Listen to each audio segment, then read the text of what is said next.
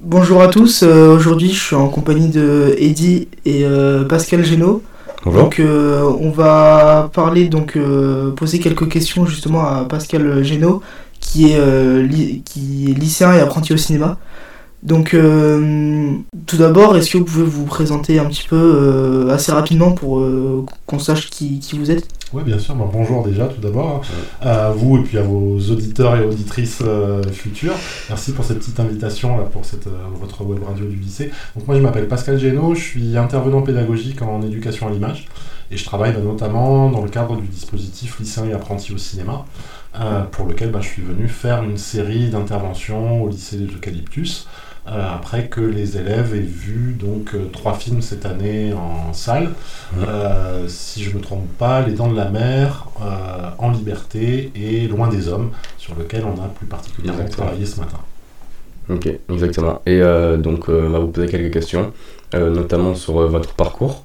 Déjà, qu'est-ce qui vous a poussé à, à vous orienter plus vers une pédagogie vers les lycéens et pas, par exemple, dans un public plus large et, et plus grand Alors bah, moi en fait j'ai un parcours de- d'études cinématographiques et audiovisuelles à l'université, hein, Mhm. de- d'études de cinéma à la fac pour le dire rapidement. Et bah, le cours de mon parcours a fait que j'ai finalement plutôt que de travailler dans les métiers du cinéma, euh, j'ai été plus intéressé pour euh, travailler dans le cadre vraiment de l'éducation culturelle, de l'éducation à l'image, d'essayer de, comme ça, auprès d'un public jeune, adolescent, euh, d'approfondir un petit peu, de sensibiliser à la richesse et à la complexité à la fois de l'expression visuelle, audiovisuelle, cinématographique. Euh, et parallèlement, euh, je suis également scénariste de bande dessinée. Donc, en fait, les deux activités se recoupent assez bien. C'est que j'ai un pied dans la création, au travers du scénario de bande dessinée, et puis un pied dans la, dans la pédagogie, euh, au travers de l'éducation à l'image. Et quant au public lycéen, c'est au départ le hasard, complètement. Hein, C'était pas du tout euh, une volonté particulière de travailler avec ce public, mais en fait, c'est un public avec lequel je, je trouve que c'est, comment dire, ni trop jeune, euh, comme le, le public de, de collège, sur lequel on ne Ouais. fait pas le même travail, ni non plus le public adulte. euh, c'est des adultes, de, de très futurs adultes. Voilà. Donc, c'est un public avec lequel moi j'aime beaucoup travailler. Ok, ok. Vous avez parlé de trois films qu'on a vus avec notre classe, donc euh, En Liberté, Les Dents de la Mer et euh, Loin des Hommes. Est-ce que vous pouvez nous dire rapidement lequel vous avez préféré parmi ces trois films et pourquoi? Alors, très concrètement, des trois, celui que j'ai préféré, c'est euh, Loin des Hommes de David Mhm. Holofen, donc qui est un film D'accord. français de 2014, qui est une adaptation euh, d'une nouvelle d'Albert Camus et qui se passe notamment euh, dans la guerre d'Algérie avec euh, deux acteurs que j'aime beaucoup, Viggo Mortensen et Reda Kateb, et que j'ai beaucoup aimé. Alors, ça veut pas dire que j'ai pas aimé les deux autres. Les Dents de la Mer, c'est un grand classique maintenant du film d'épouvante, donc euh, des premiers Steven Spielberg. Et c'est très intéressant de voir Les Dents de la Mer aujourd'hui, euh, plus de 45 ans après sa réalisation, de voir un petit peu qu'est-ce qui continue à fonctionner euh, auprès notamment d'un public, d'un public adolescent, alors qu'on voit quantité de séries, de films de peur, etc.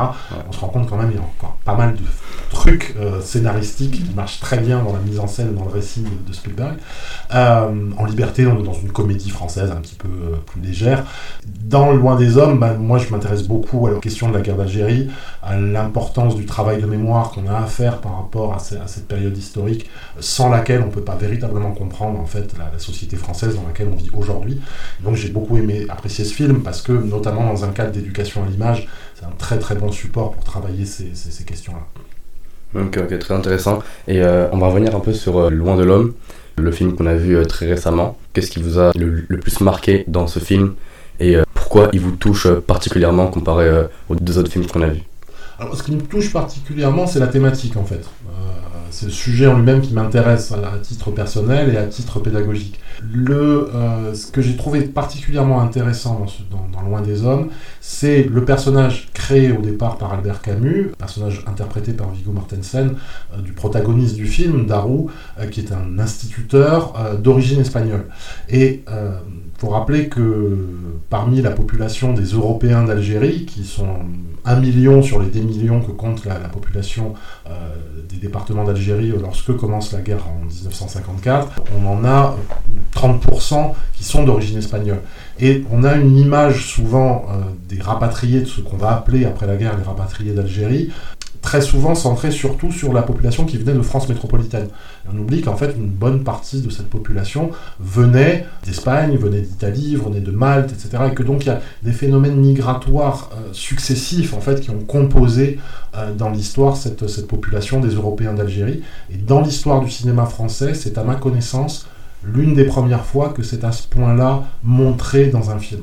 C'est ce qui m'a particulièrement intéressé, c'est que ça amène à une complexité aussi de la, situation euh, sociale, culturelle et historique de, l'Algérie de cette période. C'est vrai que euh, la guerre d'Algérie, à partir de, de, 1900, elle n'était pas vraiment très vue euh, et montrée comme elle a été, comme elle s'est déroulée. Et ben, ce film nous montre, nous montre beaucoup mieux quoi on voit très bien qu'au début, on est plus basé sur euh, une vision euh, coloniale, celle des colons avec euh, Darou, justement. Et au fur et à mesure qu'on évolue avec Mohamed, justement, le, personnage, le personnage principal, on voit de plus en plus que c'est, on est plus sensibilisé à ce qui s'est passé réellement pendant la guerre d'Algérie et ce que, ce qu'on doit en retenir. Tout à fait. Alors, le, film, effectivement, nous amène un certain nombre d'éléments. Je vais me permettre, hein, par rapport à votre, euh, pour conclure, par rapport à votre, votre remarque, mhm. euh, sur cette période historique-là, comme dans tout, hein, il faut faire très attention au vocabulaire que l'on emploie et au sens des mots qu'on emploie. Euh, Albert Camus avait un mot, ce qui est resté célèbre, il dit mal nommer les choses, c'est ajouter au malheur du monde. le personnage de Darou, le qualifier de colon, c'est pas forcément très juste. Mhm. C'est-à-dire que oui, euh, Darou, euh, dans la société coloniale, est du côté des Européens et du côté des Français d'Algérie, pour, aller très vite. Mais ses parents viennent d'Espagne. Il est d'une certaine façon lui-même issu de parents immigrés. Hein, il faut avoir cette chose-là en tête. Ensuite, dans le vocabulaire de l'Algérie coloniale, les colons, on l'emploie principalement pour désigner les grands propriétaires terriens. Encore aujourd'hui, si vous allez en Algérie, quand on va vous parler du colon, on désigne plus particulièrement le gros propriétaire terrien.